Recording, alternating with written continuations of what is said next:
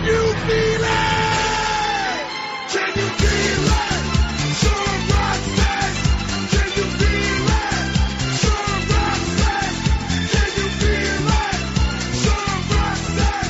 Hello, welcome to Cedric's Podcast, coming to you from Studio 61 in Las Vegas.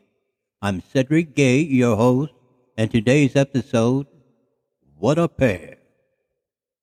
It's a well known fact that President Lincoln and his Vice President Andrew Johnson were known to have many differences on how to handle the black population's request to race relations.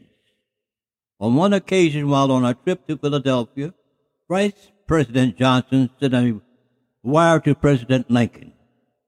As Vice President of these United States, sir, my advice to you is not to attend the Frederick Douglass rally. Well, upon receipt of this message, President Lincoln sent a response. As President of this United States, sir, my advice to you is shut the hell up.